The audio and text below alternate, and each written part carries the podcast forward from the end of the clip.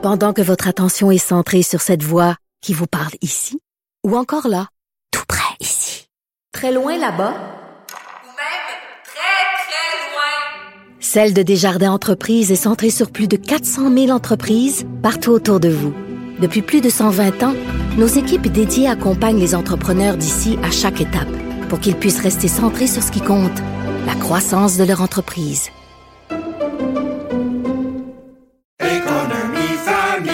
Ici Ricardo. Et Émilie, marchand d'IGA. On a envie de vous inspirer à bien manger. À moins de 5 la portion. Suffit de repérer les produits valeurs sûres et de les cuisiner avec une de nos recettes. Les valeurs sûres, c'est bien pensé, hein? Bien sûr! Détails sur IGA.net. Cube Radio. Cher public, nous vous invitons à prendre place confortablement et à fermer la sonnerie de votre téléphone cellulaire. En cas d'incident, veuillez repérer les sorties de secours les plus près de vous. Bon divertissement. Un, deux, un, deux.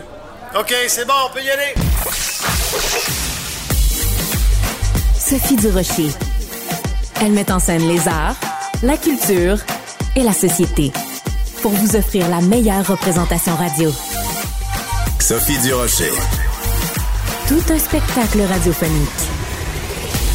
Bonjour tout le monde, j'espère que vous allez bien. En tout cas, mon prochain invité, lui, euh, on pense que ça va bien parce qu'il se retrouve dans la plus belle ville du monde, celle qu'on appelle la ville lumière. Bruno Lapointe, qui est journaliste, euh, qui couvre la culture et les jeux vidéo au Journal de Montréal, Journal de Québec. Bruno, bonjour. Bonjour Sophie. Bruno, tu es à Paris euh, pas juste pour manger de la bonne soupe à l'oignon et prendre des petits verres à la santé à la santé du roi. Tu es là parce que euh, il y a un événement extrêmement important qui, qui se déroule en fait depuis plusieurs jours. C'est euh, l'opéra rock euh, de Luc Plamondon et Michel Berger, Starmania, qui a repris l'affiche à Paris 43 ans après sa création. Bruno, c'était important pour le journal d'avoir quelqu'un sur place. Toi, tu as assisté aux premières représentations. Raconte-nous un peu comment ça s'est passé. En fait, j'ai assisté seulement à la présentation d'extraits euh, vendredi. On nous a présenté cinq extraits du spectacle, dont Monopolis, le blues du businessman, les uns contre les autres. Euh, et pour avoir vu ces petits euh, petits extraits-là, c'est absolument grandiose. Oui. Ça promet quelque chose de spectaculaire pour la première qui est prévue pour demain soir ici à Paris. Ah, excuse-moi. Donc, j'avais mal, mal saisi. Euh, donc, euh, ces extraits-là ont été présentés, bien sûr, aux journalistes pour qu'on puisse avoir une idée de ce qui s'en vient. Pour nous, euh, au Québec, Starmania, depuis 43 ans, c'est extrêmement important parce que c'est notre seul et unique Luc Plamondon qui a écrit les paroles. En France, est-ce que l'engouement, l'espèce de passion frénétique pour Starmania, tu la sens aussi fébrile, aussi importante? Euh, le bas, c'est important ici. Il y a des, euh, des pancartes publicitaires qui, avec des photos de la distribution, avec des mentions du spectacle un peu partout dans la ville. Euh, je pense qu'ici, oui, le Clamondon est très important pour les Français, mais il y a aussi l'aspect Michel Berger qui est très, très, très fort ici. Et le fait que ce soit Thomas Joly qui fasse la mise en scène de cette nouvelle mouture-là, qui est considéré comme un prodige ici en France, euh, on sent vraiment une fébrilité à l'approche euh, à l'approche de la première de demain soir, ça c'est certain. Alors toi, tu couvres ça pour le Journal de Montréal, Journal de Québec, mais les journaux, les médias, les radios, les télés en France ont beaucoup aussi couvert les extraits qui ont été présentés euh, à la presse. Est-ce que le son de cloche de leur part à eux est aussi positif que le tien? Oui, absolument. Écoute, je pense que c'est le, si je me trompe pas, le Paris Match qui a fait une édition spéciale pour la pour l'arrivée de Starmania ici. Euh, j'ai vu des reportages à la télévision euh, où on vante euh, non seulement les le talent de Thomas mais aussi surtout des Québécois. il y a David Latulippe qui fait beaucoup parler de lui en ce moment pour son rôle de 0 janvier. parmi les extraits, il y avait sa version du blues du businessman. nous, on connaît la version de Claude Dubois, mais ici, ils sont complètement tout le charme de, de ce que David Latulippe en a fait. Et c'est vraiment, c'est vraiment le fun de voir que les Français embrassent à ce point-là un Québécois euh, pour ici. Oui, parce que euh, on sait que les Français, des fois, j'en sais quelque chose, ont tendance à être un, tendance à être un peu chauvin, puis à penser que bon, ben les meilleurs, c'est nous, un peu cocorico, donc euh, qu'ils acceptent comme ça que ce soit qu'il y ait du talent aussi de l'autre côté de l'Atlantique. Bruno, vu qu'on parle de Starmania, juste pour se faire plaisir, un petit montage que qu'on a préparé ou avec des extraits des meilleures chansons de Starmania. Juste pour rappeler, c'est parce que c'est fou quand on pense à Starmania de se dire que ce n'est qu'une suite ininterrompue de méga hits qui ont traversé les temps. Donc voici un petit montage, puis on continue à se parler après.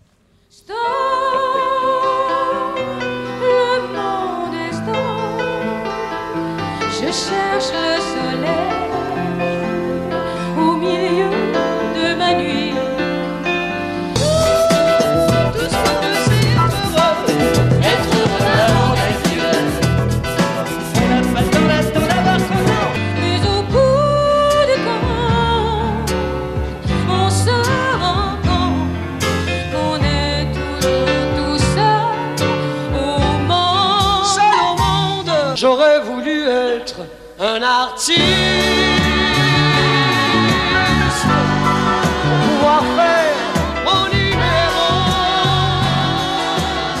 Alors ça, c'est juste un petit échantillon. Tu as fait une entrevue avec euh, Luc Plamondon. Il est particulièrement enthousiaste, lui, de cette nouvelle version-là. Oui, absolument. Il m'a dit que la, la première fois il a vu cette, euh, cette mouture-là, qui a déjà été présentée en avant-première depuis un mois, euh, il a ressenti la même excitation que la toute première fois, qui est quand même extraordinaire parce qu'on sait qu'il l'a vu des dizaines, peut-être même des centaines de fois au fil des années. Luc Plamondon est toujours très, très impliqué avec ce, genre de projet-là. Et de voir à quel point il était fébrile et excité, euh, c'est vraiment très, très emballant euh, et ça promet beaucoup pour, pour cette nouvelle mouture-là. Oui. Alors, ce qui est fou quand même quand on regarde ça, c'est que c'était donc il y a 43 ans de ça. Euh, et quand on écoute les paroles aujourd'hui des chansons de Starmania, à quel point c'est actuel, c'est complètement fou, comme si Luc Plamondon et Michel Berger à l'époque avaient été capables de voir à quel point on allait être isolé dans les grandes villes, euh, l'espèce de violence urbaine, euh, aussi toute la question des genres, le flou dans les genres et tout ça. Il y a un côté très euh, prémonitoire, très avant-gardiste dans Starmania. Absolument. Il a vraiment été pratiquement devin. Euh, J'en parlais avec des jeunes interprètes qui ont, Oui. qui ont 19, qui ont 23 ans, qui étaient, qui étaient pas nés la dernière fois où ça a été montré, monté à Montréal. Et il me disait, ben, ben voyons, genre, on dirait que ça a été écrit euh, peut-être il y a six mois, peut-être il y a cinq ans. C'est un spectacle qui est extrêmement actuel. C'est même un peu troublant de, Ouais. de voir à quel point Plamondon a prédit tout ça. Oui. Est-ce que tu es toujours là, Bruno? Oui, oui, je m'excuse, je suis dans les rues de Paris. Ah, mon Dieu, chanceux. oui, excuse-moi. Donc, à quel point il était visionnaire, ouais. Absolument. euh, plusieurs trucs, euh, dont La Starmania dans le spectacle est une émission de télé-réalité pour, pour découvrir des stars, chose qu'en en 78, quand ils ont sorti l'album concept de Starmania, ça se voyait pas. On n'avait pas les Star Academy, on n'avait pas la voix. Il y a plein de trucs. On parle de, de terrorisme, on parle de pollution, on parle d'écologie, on parle d'identité de genre, euh, des sujets qui sont encore aujourd'hui extrêmement criants d'actualité. C'est vraiment phénoménal de voir à quel point euh, ça nous parle encore maintenant. Est-ce que euh, quand tu as parlé à Luc Plamondon, donc euh, évidemment ça paraît très très très une- bon, on se dirige vers une, une grande réussite. Euh, tu as évoqué avec lui la possibilité d'une tournée internationale pour cette nouvelle euh, mouture là. il est très confiant, Monsieur Plamondon. Absolument. Je pense que le fait que, par exemple, Notre-Dame de Paris, son nom de création hyper populaire, a été présenté à New York pour la toute première fois cet été. C'est vrai. Euh, je pense que ça pourrait, ça pourrait lui servir de carte de visite euh, chez, chez les Américains. Il y a Notre-Dame de Paris qui joue encore partout dans le monde. Je sais qu'il a invité des producteurs qui ont accueilli Notre-Dame de Paris dans le passé dans différents pays du monde. Euh, ces producteurs-là doivent être là à la première demain soir. Et il s'est vraiment croisé les doigts devant moi avec un grand sourire en disant on verra ce que ça donne, mais je pense qu'il est confiant, puis je pense qu'il voit vraiment le, le potentiel parce que c'est l'œuvre a été actualisée. Visuellement, c'est magnifique. C'est vraiment le genre de spectacle qui pourrait, qui pourrait très bien marcher, selon moi, un peu partout dans le monde. Oui, parce qu'on le sait, hein, que ce soit à Broadway ou ailleurs, il y a des spectacles qui sont présentés de façon euh, ininterrompue pen- pendant des années. Donc, ça peut tout à fait être euh, ça pour cette nouvelle mouture-là de Starmania. Euh, tu l'as trouvé comment, euh, Monsieur Plamondon? Enthousiaste, fébrile, inquiet, confiant, toutes ces choses-là en même temps? Il avait vraiment l'air très confiant. Euh, juste de parler de Starmania, on, on voit ses, ses yeux pétillaient derrière Oui. ses verres fumés. C'est vraiment impressionnant de voir un homme euh, avec un succès aussi phénoménal depuis aussi longtemps euh, redevenir un peu comme un gamin avec l'excitation de parler de Starmania. Euh, c'est son bébé et là, on dirait que le bébé va renaître et je pense qu'il est, il est très confiant parce qu'il sait que le bébé est en de bonnes mains. Euh, avec euh, évidemment, bien sûr, euh, Thomas Joly, le metteur en scène, mais aussi les chorégraphies avec les interprètes qui ont, à ce que j'ai vu, toutes des voix absolument phénoménales. Donc, euh, je pense qu'il a toutes les raisons du monde d'être confiant. Ouais, parce que euh, cette mise en scène là, c'est super important. Tu l'as mentionné, Thomas Joly, qui est euh, super connu aussi et apprécié et euh, euh, salué en France. C'est lui aussi qui va faire, si je ne m'abuse, euh, la mise en scène du spectacle d'ouverture des des Jeux Olympiques euh, de Paris qui s'en viennent. Donc, euh, il a vraiment, il a vraiment réussi, selon toi, en tout cas dans les extraits que tu as vus, à donner un nouveau souffle à Starmania, à l'actualiser. Absolument, le jeu des lumières. Il y a quelque chose de très rétro, mais très moderne aussi. Hmm. Euh, les costumes qui sont faits par Louis Vuitton qui sont absolument magnifiques. À Louis Euh, Vuitton, ah oui, vraiment- quand même. Absolument. Donc, c'est vraiment le souci du détail. Euh, visuellement, c'est très, très. il y a une signature très léchée. Il y a beaucoup de paillettes, de, de doré. C'est très. c'est vraiment étincelant comme, comme nouvelle production. Alors, quand tu disais qu'il y avait la possibilité, donc, qu'il y a une tournée internationale avec cette nouvelle mouture, il n'est pas exclu, par exemple, qu'ici au Québec, on puisse revoir euh, Starmania, mais dans cette nouvelle mouture-là. En plus, il y a des artistes québécois qui chantent. Tu as mentionné Monsieur Latulipe tout à l'heure. Euh, il y en a d'autres. Il y a William Cloutier aussi. Donc, euh, ça, ça ferait partie des plans qu'on reverrait Starmania dans cette nouvelle euh, version-là. Évidemment que Plamondon et le metteur en scène m'ont dit qu'ils souhaitaient éventuellement pouvoir l'apporter à Montréal. Euh, pour l'instant, il n'y a rien de, il a rien de concret, il n'y a rien de précis. Euh, je pense que tout va se décider après la première, mais si jamais tournée internationale il y a, je pense que ce serait simplement logique que, l'œuvre vienne à Montréal à cause de Plamondon, à cause des artistes québécois, mais aussi à cause euh, de comment les Québécois aiment Starmania, aiment les chansons. On entend encore aujourd'hui à Montréal dans les radios, un peu partout, Oui. les chansons de Starmania.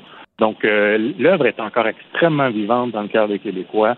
Euh, je verrais pas pourquoi le spectacle euh, éviterait Montréal dans une tournée. Ouais.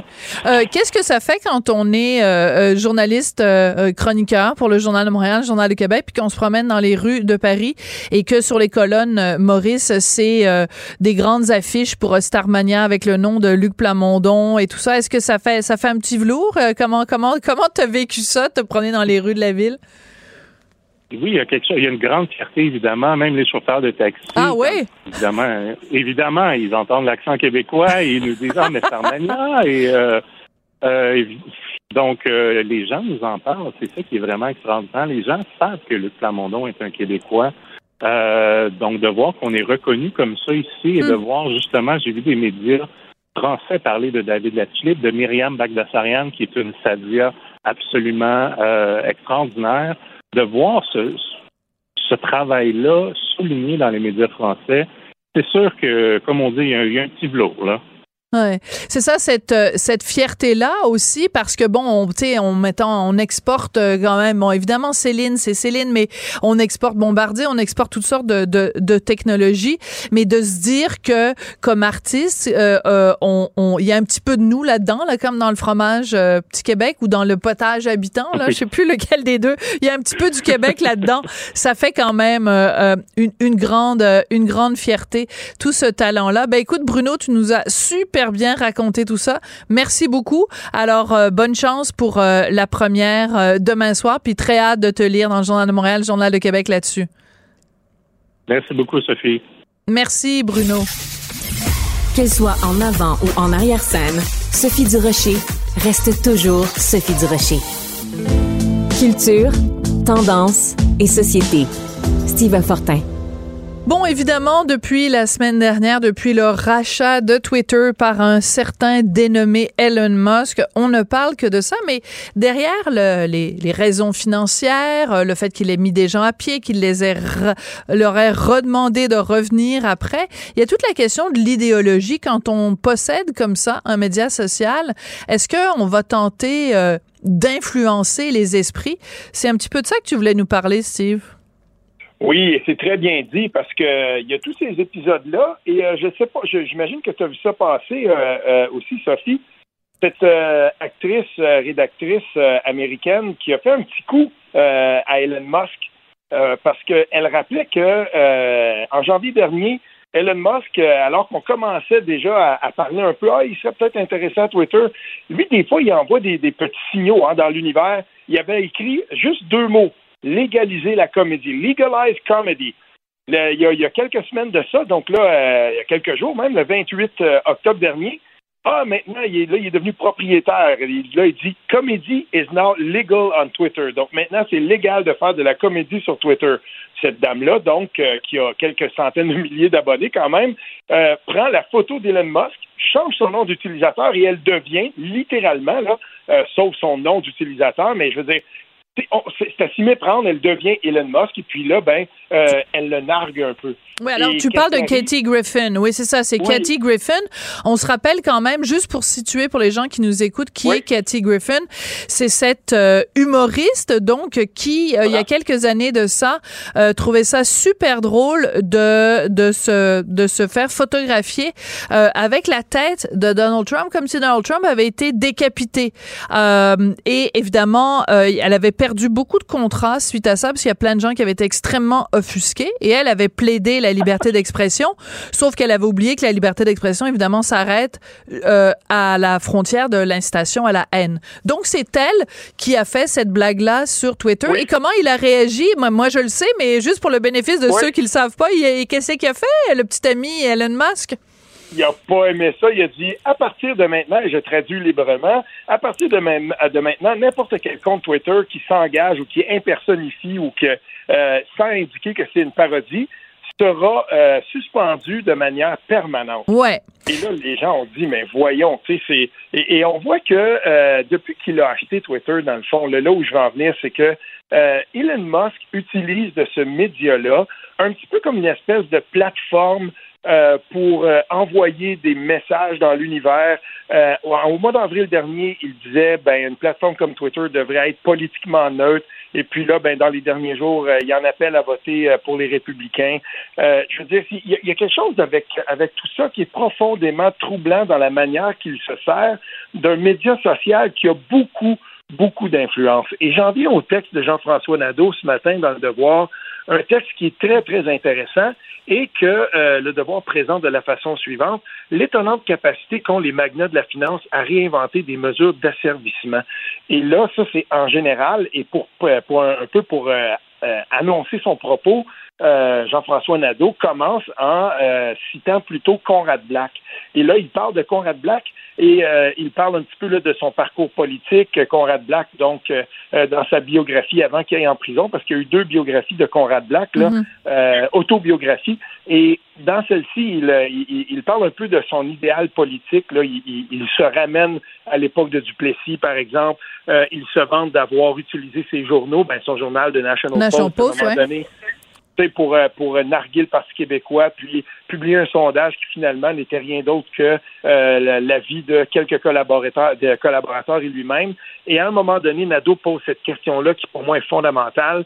Qu'aurait accompli aujourd'hui un Conrad Black s'il avait compté sur un réseau de communication comme Twitter, c'est-à-dire un canal, ca- un Ouais. canal capable de faire l'économie de la politique en l'avalant, en passant par-dessus? Et c'est là que c'est dangereux parce que, d'une certaine façon, les Elon Musk de ce monde, et jusqu'à un certain point Zuckerberg aussi, parce que euh, dans la façon dont il s'est comporté devant le Congrès, notamment quand il avait été, euh, quand on l'avait Très baveux. là. Ouais. Oui, et, et ces gens-là ne sont ne font pas l'économie de faire de la politique. Et Non. ça, on doit quand même le mentionner. Absolument. Et donc, euh, c'est en effet l'extrait que cite euh, Nadeau dans Le Devoir euh, et Oui. donne froid dans le dos parce qu'il dit carrément qu'il a inventé un sondage.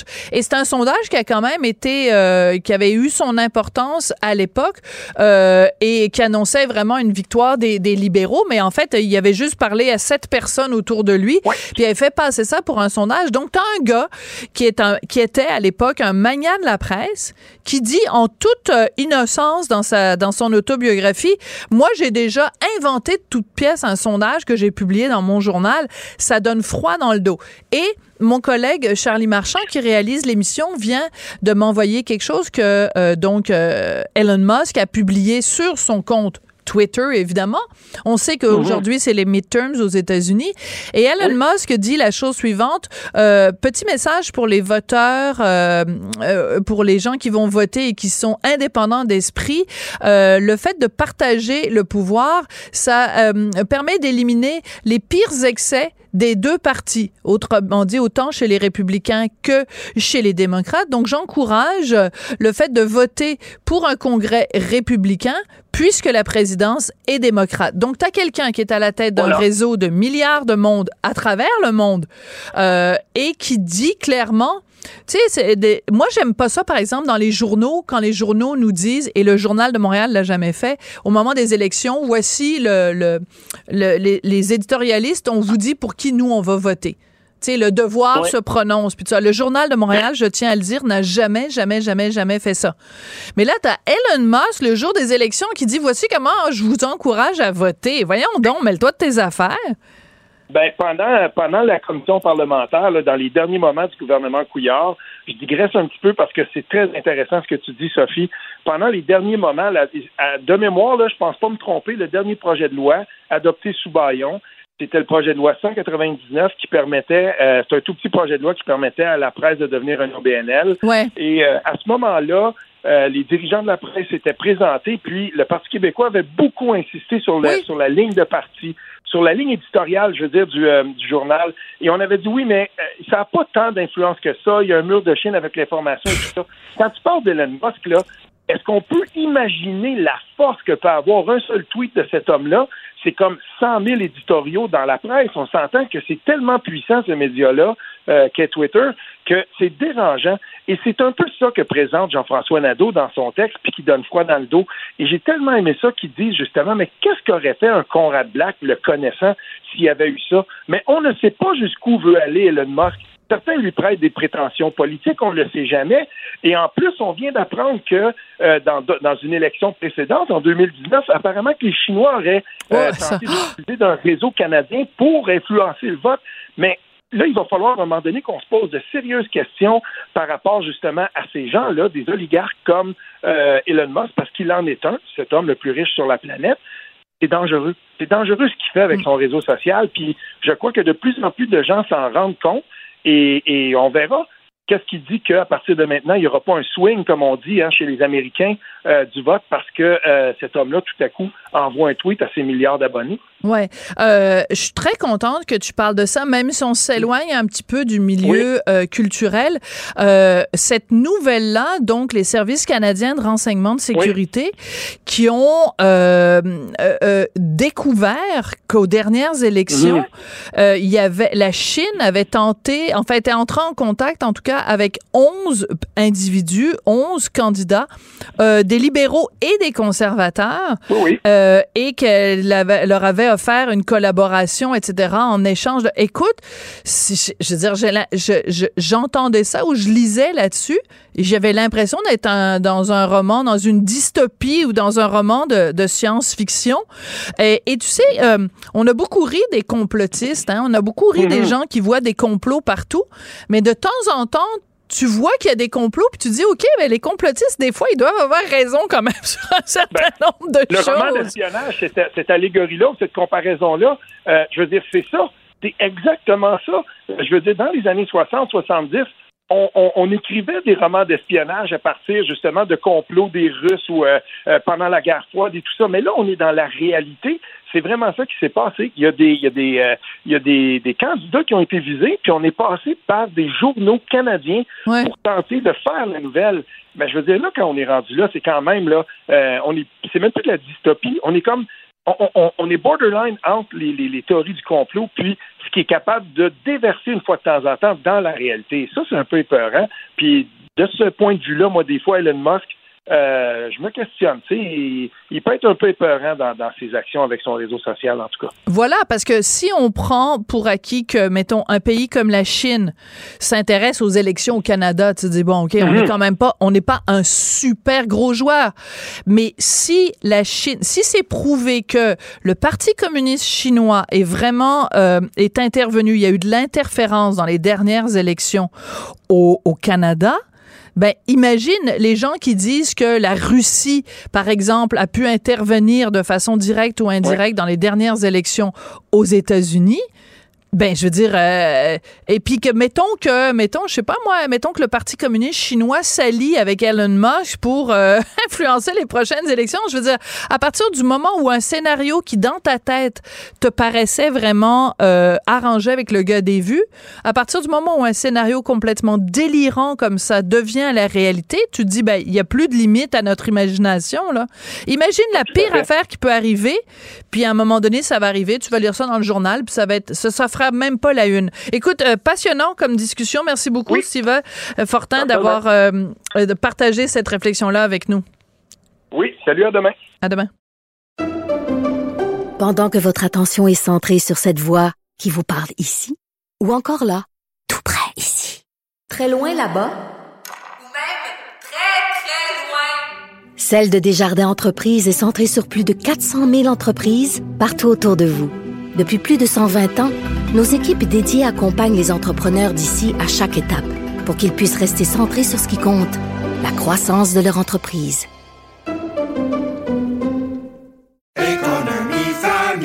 Ici Ricardo. Et Émilie, marchand d'IGA. On a envie de vous inspirer à bien manger. À moins de 5 la portion. Suffit de repérer les produits valeurs sûres et de les cuisiner avec une de nos recettes. Les valeurs sûres, c'est bien pensé, hein? Bien sûr! Détails sur IGA.net. Vous vous demandez si les plantes ressentent de la douleur? Ou encore, comment est-ce que les daltoniens voient le monde? Le balado en cinq minutes est pour vous. Explorez la science, l'actualité et l'histoire en un temps record. La Feu, en collaboration avec le gouvernement du Québec, est fière de propulser la série Balado en cinq minutes. Ne laissez pas les questions sans réponse plus longtemps. En cinq minutes, disponible sur l'application et le site cubradio.ca. Sophie Durocher. Un savoureux mélange artistique de culture et d'information. C'est tout en anglais. Sophie Durocher. C'est toi qui as tiré la sonnette d'alarme? Le Québécois moyen était Guy Nantel. euh, quelqu'un qui subissait et qui se disait je ferme ma gueule que je veux pas perdre ma job. La rencontre. Cet asservissement, cette servitude volontaire. C'est quelqu'un qui va dire par exemple moi je suis allé à l'urgence là, j'ai attendu 6 heures, OK? La rencontre. Nantel. Durocher. Bonjour Guy Nantel. Bonjour Sophie. Écoute, le sujet dont euh, beaucoup de gens parlaient la semaine dernière, c'était celui du profilage racial ou des interpellations aléatoires. Euh, je suis sûre que tu as un point de vue là-dessus. C'est quoi?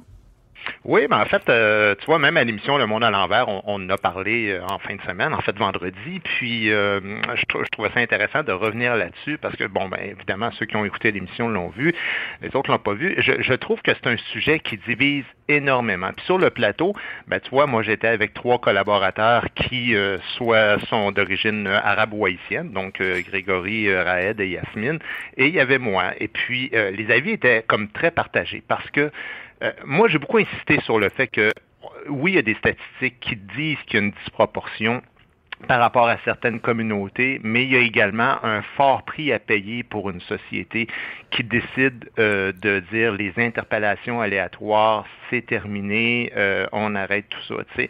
Euh, je pense qu'il faut continuer de travailler sur la déontologie puis sur la formation des policiers pour améliorer ça, mais en même temps, c'est un mal nécessaire pour moi, au même titre que les fouilles aléatoires des douaniers Oui. Ou les enquêtes que l'impôt fait, par exemple, sur des individus euh, qui sont pris un peu au hasard, c'est important que ça existe, même si, oui, c'est chiant quand c'est toi, ça tombe sur toi, ça te tente pas, euh, puis, mais, mais la société a plus à perdre qu'à gagner, et, et c'est pas moi qui le dis, c'est la Cour suprême qui oui. le dit. Là. Mais c'est aussi que du côté des policiers, ce qu'ils disent, euh, évidemment, ils vont peut-être pas nécessairement toujours le dire devant un micro, mais ce qu'ils disent, c'est qu'on vient complètement euh, leur mettre des bâtons dans les roues dans leur euh, dans leurs enquêtes, dans leur travail, parce que ces interpellations-là aléatoires leur permettent de mettre la main au collet euh, de, de certains individus qui baignent dans les activités criminelles. Et ça leur permet aussi, quand ils sont à la recherche d'un individu X qui correspond à une description physique X, de pouvoir leur mettre la main au collet. S'ils peuvent plus faire ça, ben, on est en train d'entraver d'une certaine façon le travail des policiers. Puis euh, je pense qu'il y a un certain nombre de, de gangs de rue ou de gens qui sont dans le crime organisé qui ont dû accueillir cette décision-là de la Cour en applaudissant. Ben absolument, tu peux pas avoir plus raison. Puis c'était ça. C'est pour ça que c'est un débat qui était extrêmement animé. Mais en même temps, je disais oui, mais il faut être conscient que si vous décidez de faire ça, euh, le trafic d'armes, ça va augmenter. Les produits de contrebande, la, la cigarette, plus d'alcool puis de drogue au volant. Euh, quand il y a un cas de disparition de personnes, particulièrement des jeunes, des enfants ou de fugue, ben souvent, il n'y a pas une description très précise, mais on sait que ça se trouve dans une région, ça prend un véhicule d'une certaine taille, alors là, les, policiers vont faire des fouilles aléatoires en fonction de, ce qu'ils reçoivent. Euh, les interpellations des moteurs criminalisés, par exemple, Ouais. ça sera plus possible, alors qu'autrefois, les policiers collectaient énormément de renseignements, puis bon, ils réactualisaient leur, leur, leur album de photos, des trucs comme ça, puis même sans parler de l'engorgement supplémentaire dans les tribunaux, parce que maintenant, on débattra plus juste de la culpabilité ou non d'un individu, mais il va encore y avoir plus de débats sur est-ce qu'on l'a interpellé Voilà. de façon légitime et légale ou pas? Fait que t'imagines que les tribunaux déjà fortement engorgés vont l'être encore plus. Alors c'est pour ça que le- tout ce que je dis, c'est que on sait qu'il y a des communautés qui se plaignent par rapport à ça, mais est-ce que la solution, c'est de dire c'est terminé les interpellations aléatoires? Parce que ça existe depuis toujours? Ça existe depuis, en tout cas, écoute, le, le- le jugement de la Cour suprême, c'est quand même depuis 1990 et, et c'est euh, Gérard de la Douceur, là, tu sais, donc c'est un nom euh, très, euh, très, euh, Daté, ouais. euh, Ouais, c'est ça. dire, Bon, c'était avant même qu'il y ait de l'immigration, parce qu'on devine que si c'était en Cour suprême en 90, c'était donc un cas du début des années 80 qui s'est prolongé probablement sur au moins cinq ans. Alors, euh, ça, ça touche tout le monde. Puis dans l'émission, moi, je parlais du fait que moi, j'ai été souvent pris dans des trucs comme ça parce que je fais énormément de routes. Ça m'est arrivé à Mirabel il n'y a pas si longtemps, au mois d'août dernier. Donc pendant 10-15 Ah minutes, Oui, oui, j'étais comme ça dans un quartier résidentiel. Ben, en fait, j'avais un rendez-vous et j'étais comme 20-25 minutes à l'avance parce que, évidemment, L'autoroute des Laurentides, c'est toujours un peu compliqué de juger ça. Alors, je me promenais comme ça, dans un quartier résidentiel en attendant que le temps passe. Boum, je me fais coller. Qu'est-ce que vous faites ici? Ben, j'ai un rendez-vous chez le Kiro bientôt, mais là, il n'est pas encore ouvert. Ah oui, il y a un Kiro dans le coin, on va faire des vérifications. Vous, votre licence est de Montréal. Qu'est-ce que vous faites dans un quartier résidentiel? Hmm. Euh, à Gatineau, j'étais avec ma femme, même affaire. Le policier, euh, soufflez-moi dans le visage, voir si vous avez... euh, pris de l'alcool ou pas. Je vous dis pas que c'est c'est pas très glorieux de vivre ça là, je comprends puis vraiment probablement que mais, mais les statistiques aussi démesurées là, ça c'est une autre affaire parce qu'il y avait un policier dans la salle qui disait tu sais Yasmine à un moment donné, elle a soulevé le fait que oui, mais bon, les femmes autochtones 11 fois plus souvent que le nombre qu'elles représentent, mais le policier il est intervenu puis il a dit oui, mais madame, ce que vous dites pas c'est que la très vaste majorité des interventions, c'est pour leur venir en aide. Ouais. C'est pour les amener dans des, dans des CLSC, dans des En Ah, des cliniques, pour- ressources? oui. Alors, il dit, nous, on est obligé de les comptabiliser comme des interventions, mais il dit, la réalité, c'est pour les aider aussi. Ouais, c'est ça qui est très intéressant, c'est que chaque fois qu'on parle de tout ce qui touche à des populations minoritaires, c'est comme si euh, c'était forcément parce que c'est une population minoritaire qu'elles sont euh, euh, euh, prises à part. Je vais juste te donner un exemple, ok? Quand tu circules sur l'autoroute et que la limite de, de vitesse c'est 100 km heure. OK? Si euh, tu roules à 120, ben, tu vas te faire arrêter. Est-ce que si on regarde les statistiques, on va trouver qu'il y a plus de voitures rouges qui ont été arrêtés. Est-ce que c'est parce que les policiers ont un problème avec les voitures rouges? Non. C'est que statistiquement, il y a plus de voitures rouges que de voitures blanches ou de voitures noires, mettons, sur la route. Alors, quand on dit, par exemple, est-ce qu'il y a plus euh, de, de gens d'une certaine minorité ou d'une certaine autre qui sont interpellés? C'est peut-être aussi parce qu'il y a un- un- une situation qui concerne cette, euh, cette communauté-là. Je m'explique, OK? Là où je veux en venir, c'est que Maria Mourani et Roger Ferland ont sorti un livre la semaine dernière qui s'intitule L'opération Scorpion. Et on sait que ça fait référence dans les années 2000 à Québec où on a démantelé un vaste réseau de prostitution juvénile. OK? J'ai lu leur livre. En plein milieu du livre, il y a des photos des proxénètes. T'as trois pages de photos des proxénètes. Ils sont tous noirs. Est-ce que ça veut dire que les gens dans la police de Québec ont spécifiquement fait du profilage racial sur les proxénètes noirs? Ça veut juste dire que à Québec, en 2002, la majorité des proxénètes étaient noirs. Est-ce qu'ils ont fait du profilage racial? Non, Guy, ils en ont pas fait. Mais Ben, ils sont tous noirs. C'est compliqué parce qu'on a parlé dans l'émission justement de la surreprésentation en milieu carcéral de certaines communautés. Puis tout le monde autour de la table disait que ben, de toute façon, ils n'ont pas le, le choix de, de le reconnaître parce que c'est les chiffres de Statistique Canada. Donc certaines communautés, de 3 à 7 fois surreprésentées, euh, on, on- on comprend que ça, c'est quelque chose qui peut influencer le travail des policiers aussi parce que mais et, et ça, ben, c'est parce que les policiers, tu sais, ça là, je veux dire, c'est- pas une question de racisme, c'est pas dans les gènes, c'est des c'est des situations socio-économiques sur Voilà. lesquelles on peut travailler pour améliorer les situations. Sauf que les policiers, eux autres, ils travaillent pas en amont, ils travaillent un coup que les Les crimes ont été commis. font Ben et voilà. reçoivent, ils reçoivent comme ça des, des, des, des- des- je sais pas moi, quelques données euh, qui sont incomplètes et ils doivent euh, gérer à partir de là. Par exemple, euh, la majorité des interpellations aléatoires se font sur des jeunes hommes. Si on tient pas compte de la nationalité. Mais il ne viendrait pas l'idée de la société de dire qu'est-ce que la police a contre les jeunes? Ou qu'est-ce que la police a contre les hommes? Tu comprends? Mais la réalité, c'est un peu comme un douanier. Euh, C'est ce que je disais pendant une des pauses commerciales. Je dis, ben, c'est parce que le douanier, s'ils savent qu'ils travaillent en ce moment sur de la cocaïne, ils vont arrêter plus souvent des gens qui arrivent d'avions de Colombie qu'un avion qui arrive de Voilà, mais c'est On- on exactement peut- on ça qu'on dit. la logique là-dedans. là. C'est ça, c'est pour ça que je dis, c'est pour ça que je donnais mon exemple qui, qui peut-être fait image de euh, l'autoroute et des voitures rouges. C'est que c'est pas parce que les policiers en ont contre les voitures rouges, c'est que statistiquement, il y a une plus grande présence. Donc, la même chose avec les proxénètes. Et juste pour finir avec l'exemple des proxénètes, c'est quand même assez hallucinant qu'on sait que aussi bien à Québec qu'à Montréal, il y a un- une disproportion de proxénètes qui sont euh, d'origine immigrante.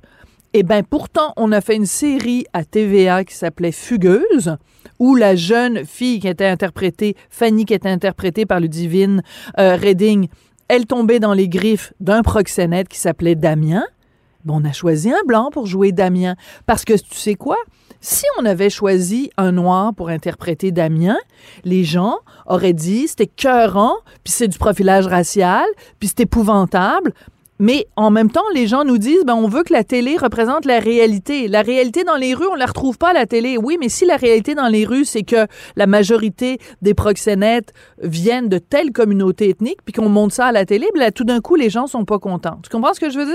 Ben, ben, c'est très compliqué de, gérer ça parce que tu vois, Raed, à un moment donné, dans le débat, a parlé des, des, des criminels à cravate, euh, bon, puis des, des- évidemment de les gens qui payent pas d'impôts, qui font de la fraude fiscale, des trucs comme ça. Euh, puis moi, je suis d'accord à dire que oui, bon, euh, la majorité c'est des blancs, mais mais je serais curieux de voir les statistiques des fouilles justement de Revenu Canada puis de Revenu Québec pour des, des, des crimes comme ceux-là. Je, ben, je parle à travers mon chapeau, j'ai pas vu les chiffres, mais fort probablement qu'il fouille plus souvent des blancs. Puis par rapport Voilà. à ces questions Est-ce que c'est du profilage racial, ça? c'est ça. Donc, on pourrait aussi amener ça comme argumentaire de dire ah, comment ça se fait qu'on fouille plus souvent? Mais c'est parce qu'évidemment, des PDG de compagnie dans notre société actuellement, c'est plus souvent des. Fait que moi, là, ce que je trouve plate, c'est que c'est vrai qu'il y a des gens qui se font écœurer pour rien dans la vie, puis que c'est emmerdant. Moi, j'ai été fouillé par l'impôt pendant au-dessus d'une semaine. J'ai un inspecteur qui est venu, puis il n'y a Eh eu boy. aucune réclamation à la fin. Et là, Dieu sait que tu perds du temps, puis il te fouille, puis il te demande qu'est-ce que vous faisiez il y a telle date, il y a quatre ans, puis tu plus tes agendas, puis c'est- humiliant, c'est chiant. Puis quand- la même chose quand la police te colle, la même chose quand tu te fais fou- fouiller aux douanes, puis qu'on te demande même de vider ta pâte à dents pour être sûr que. Sauf que mon seul point, c'est que ce n'est pas fait simplement dans l'idée de dire, hey, on va écœurer des citoyens, mais la police réussit à trouver des criminels de cette manière-là. Il y a un prêt à payer pour une société qui décide de dire, ça, puisqu'il y a des gens que ça emmerde, éliminons ça et enlevons ça de notre société, ben, comme je disais, il va y avoir beaucoup plus. Oui, les droits et libertés individuelles vont être euh, vont s'en porter mieux, mais évidemment au niveau de la collectivité, je suis pas sûr que c'est le choix à faire. Voilà. Et en fait, pour avoir parlé, c'est ça, beaucoup de policiers qui sont extrêmement insatisfaits de cette décision-là, c'est que c'est vraiment une entrave, un bâton dans les roues de leur travail et une moins, euh, une moins solide poigne pour combattre euh, le, crime et combattre en particulier le crime euh, organisé. Ça rend leur job beaucoup plus difficile. Merci beaucoup, Guy Nantel. Pendant que votre attention est centrée sur vos urgences du matin, vos réunions d'affaires du midi, votre retour à la maison ou votre emploi du soir, celle de Desjardins Entreprises est centrée sur plus de 400 000 entreprises à toute heure du jour. Grâce à notre connaissance des secteurs d'activité et à notre accompagnement spécialisé, nous aidons les entrepreneurs à relever chaque défi pour qu'ils puissent rester centrés sur ce qui compte, le développement de leur entreprise. Ici Ricardo. Et Émilie, marchand d'IGA. On a envie de vous inspirer à bien manger. À moins de 5 la portion. Suffit de repérer les produits valeurs sûres et de les cuisiner avec une de nos recettes. Les valeurs sûres, c'est bien pensé, hein? Bien sûr! Détails sur IGA.net. Vous vous demandez si les plantes ressentent de la douleur? Ou encore, comment est-ce que les daltoniens voient le monde? Le balado en cinq minutes est pour vous. Explorez la science, l'actualité et l'histoire en un temps record. La Feu, en collaboration avec le gouvernement du Québec, est fière de propulser la série Balado en cinq minutes. Ne laissez pas les questions sans réponse plus longtemps. En cinq minutes, disponible sur l'application et le site cubradio.ca. Elle se déplace du côté court au côté jardin pour couvrir tous les angles de la nouvelle. Pour savoir et comprendre, Sophie Durocher.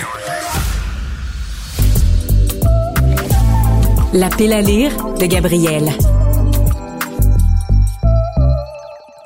Et oui, c'est l'heure de parler livre avec Gabrielle Caron, humoriste, animatrice du balado J'ai fait un humain que vous pouvez euh, retrouver sur le site de Cube Radio dans la section balado. Elle est aussi ambassadrice amba- ambassadrice. Hey, écoute, c'est correct. Mon, mon père a été ambassadeur, il a travaillé dans le milieu de la ambassadrice, je devrais être capable quand même de prononcer ce mot-là. Je pense que c'est ma nouvelle bouche ou c'est le lundi, j'ai pas pris assez de café. Ambassadrice de Cube Livre. Bonjour Gabrielle Caron, comment vas-tu? Ça va très bien toi-même? Ben, euh, ça va très bien parce que j'ai très hâte de savoir, toi, ce que tu as pensé de notre livre de la semaine, Amélie Nothomb, donc le livre des sœurs, roman. Euh, à l'arrière du livre, c'est écrit Les mots ont le pouvoir qu'on leur donne. Toi, je sens que tu as été quand même assez enthousiaste pour ce livre-là. Ben vraiment, j'ai trouvé que c'était une affaire d'un après-midi. On s'installe dans le divan avec un petit café là doudou. Tu sais justement hier il pleuvait en plus là température idéale et moi je l'ai fini en une journée. C'était terminé, on passait à autre chose, mais je t'avoue que je suis un peu restée sur ma faim. Ah, t'en aurais pris plus. Hey, J'aurais pris 200 pages de plus. Et boboy, Oh. parce que le livre fait bon 191 pages. Raconte-nous l'histoire d'abord pour euh, le bénéfice des gens qui nous écoutent et qui n'ont pas encore lu le livre des sœurs d'Amélie Nothomb. Oui, donc euh, on parle euh, d'une histoire de sœurs, évidemment. Là, le titre est assez explicite à ce niveau-là, mais tout commence avec un couple qui est excessivement fusionnel, un couple vraiment ordinaire. Là, papa, maman, petit job, on la routine, et un moment donné, ils se disent, ben là, on est en amour, euh, on va faire un bébé, c'est ça que tout le monde fait. Font un bébé qu'ils appellent Tristan, et euh, c'est elle la narratrice du livre. Moi, c'est vraiment quelque chose que j'ai beaucoup, beaucoup aimé. Euh, qu'elle soit bébé, qu'elle ait deux ans, qu'elle soit une adolescente, c'est toujours elle qui Mais raconte l'histoire de sa famille. qu'elle soit narratrice de la rencontre entre ses parents alors qu'elle n'y a évidemment pas assisté. C'est un, un petit, un petit clin d'œil quand même assez amusant. Là. Oui, tout à fait. Et là, beaucoup de gens se disent, mais maintenant qu'ils ils ont des enfants, euh, leur relation va être un peu moins fusionnelle, vont devenir plus des parents, mais non, les deux parents toujours aussi fusionnels, tellement que Tristan se sent exclu de sa propre famille, ne trouvant pas sa place. Et là, ses parents, quelques années plus tard, ben, qu'est-ce qu'on fait? D'habitude? On a un deuxième enfant, donc on continue d'être dans la normalité. Oui, puis ils font un enfant même euh, d'une certaine façon pour euh, désennuyer leur fille. En Oui. fait, ils lui disent Aimerais-tu avoir une petite soeur, un petit frère Puis elle dit oui, fait qu'ils le font, mais pas pour eux, mais pour elle, pour leur fille. Oui, tout à fait. Et Tristan, en amour par-dessus la tête avec sa petite sœur Laetitia. Et elles deviennent les deux sœurs aussi Fusionnelles. fusionnelles Voilà. que leurs parents. Et on voit donc la relation entre les deux sœurs qui évolue, comment Tristan donne tout ce qu'elle peut à sa sœur en palliant en fait le rôle de ses parents qui eux sont complètement dans leur bulle, dans leur amour et tout. Et à travers tout ça, moi il y a un personnage que j'ai beaucoup aimé qui Ben, est c'est la tante, j'imagine. Tati Bobette. Ben oui, Tati. Elle s'appelle. Bobette. Et il faut dire qu'en France, Bobette, ça n'a pas le même sens que chez nous. Chez nous, tu n'écris pas un roman avec un personnage qui s'appelle euh, Petite Culotte. là. Oui. Mais euh, donc, euh, donc euh, la tante s'appelle Bobette. Et elle, ben, elle passe sa journée à regarder la télé. Ses enfants votent Le Pen. C'est vraiment, là, c'est vraiment, c'est des ploucs. Ben oui, quatre des enfants, des quatre bouseux, là. différents, Ouais, ouais. pas d'éducation, lâche l'école. C'est des petits garnements, là, on Oui, va oui. le dire. Donc, elle est, Tati Bobette, complètement à l'opposé de la famille de Tristan, qui se dépeint un peu comme une famille parfaite. Donc, papa, maman, encore ensemble, qui s'aiment, deux petites sœurs. Tu sais, le tableau comme on se l'imagine. Et, euh, mais Tati Bobette et Tristan ont une relation euh, vraiment. Tati, elle est en amour avec Tristan. Elle l'encourage, elle la motive. Elle lui dit toujours qu'elle sera présidente de la République. Ben Donc, oui. elle croit en elle et en son potentiel. Et inversement, Tristan, ben, de se sentir valorisé par une adulte qui la comprend, l'aime beaucoup, même que des fois, elle se sent quasiment en mal de plus cliquer avec sa tante qu'avec ses qu'avec parents. ses propres parents. Et puis, il y a la cousine aussi, Cosette, donc, euh, qui est un petit peu inspirée, évidemment, du personnage de, de Victor Hugo dans Les Misérables. Et euh, la cousine Cosette, bon, on racontera pas de quelle façon elle meurt, mais c'est assez particulier. Alors, je te sens très enthousiaste dans ta voix. Donc, euh, je vais te laisser être enthousiaste dans quelques instants. Moi, il y a un truc, parce que c'est- pas le premier Amélie Nothomb que je lis, j'en ai lu plusieurs. Je peux pas dire que je les ai tous lus. Faut dire qu'elle a un rythme infernal. Elle en publie un, Un par, par année. année. Mais euh, il y a quand même Stupeur et Tremblement, L'hygiène de l'assassin. Il y a quand même des Mhm. grands classiques d'Amélie Nothomb que moi j'ai adoré. Entre autres, Stupeur et Tremblement qui a été fait en film avec Sylvie Testude. En général, j'aime bien le côté Amélie Nothomb très excentrique, toujours des personnages plus grands que nature, à qui arrivent des aventures plus grandes que nature? C'est jamais des personnages ordinaires avec une petite vie rangée.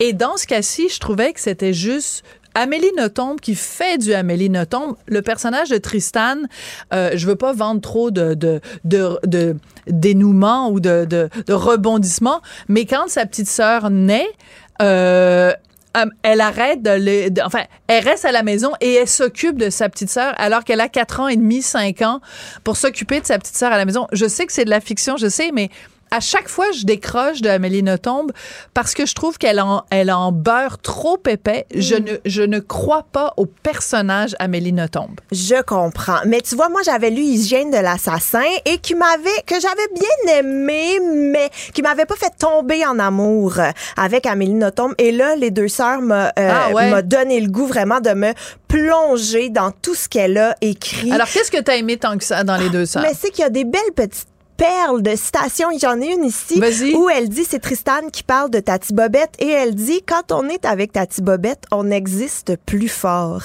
Et ça, je trouvais que ça résumait tellement bien le sentiment que cette personne devait faire vivre à Tristan. Donc, je trouvais que c'était Ah oui, vraiment... elle a une belle plume, Amélie Oui, oui, Nothomb, oui. c'est indéniable. De toute façon, elle serait pas rendue là où elle est, a ven- a vendu des, des milliers d'exemplaires. Quoique, bon, Guillaume Musso puis Marc Lévy aussi, ils, ils vendent des millions d'exemplaires, puis c'est pas de la grande... Enfin, je veux dire, ils écrivent pas selon moi. Ils ont pas une plume euh, si fabuleuse, mais euh, donc le côté euh, exagéré, euh, irréaliste, euh, le côté... euh, c'est parce que le personnage aussi, elle-même d'Amélie Nothomb, avec ses chapeaux, avec la cette où elle dit qu'elle mange des fruits pourris, puis qu'elle aime l'odeur des vases euh, euh, pourris dans leur dans leur rôle. C'est, Très excentrique, Le personnage Oui. Amélie Nothomb me tombe sur les nerfs des fois, mais elle a des fulgurances. C'est vrai que c'est extrêmement bien écrit. Oui, euh, oui, moi j'ai vraiment là, euh, j'ai trouvé ça beau la relation, l'amour entre ces deux sœurs. Il y en a une qui est plus Oui, c'est vraiment de l'amour, là. Oui, oui, amour point. Là. Ah oui. Et, euh, et celle qui est plus frondeuse, l'autre qui veut protéger, qui suit un peu, mais que c'est. Moi, je- j'ai vu un peu la relation avec ma sœur, où tu sais, c'est moi qui avais toutes les idées, puis ma sœur qui faisait bon, ok. Et on salue la sœur de Oui. Gabriel Caron ici. Ça nous avait vraiment plaisir de parler de toi en ton absence. Écoute, euh, j'aime ça quand on n'est pas d'accord, mais disons que tu es quand même plus positif que, que, que négatif. Donc, le tout dernier, Amélie ne tombe, vraiment très court, hein? Je dirais même Oui. pas 200 pages. Moi, hein, j'en aurais pris plus. Et d'ailleurs, je voulais en profiter si jamais, là, comme moi, vous avez eu le goût d'y aller avec Amélie. Euh, Il y a sur l'onglet Cube Livre, il y a l'onglet Amélie Nothomb ou Bon, avec parfait. toute sa bibliographie. Tout est là. Merci beaucoup, Gabriel. Merci à Marianne Bessette à la recherche, Charlie Marchand à la mise en onde et à tout bientôt.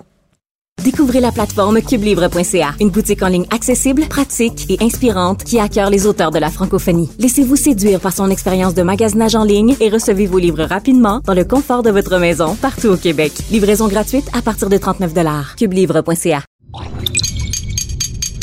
Cube Radio.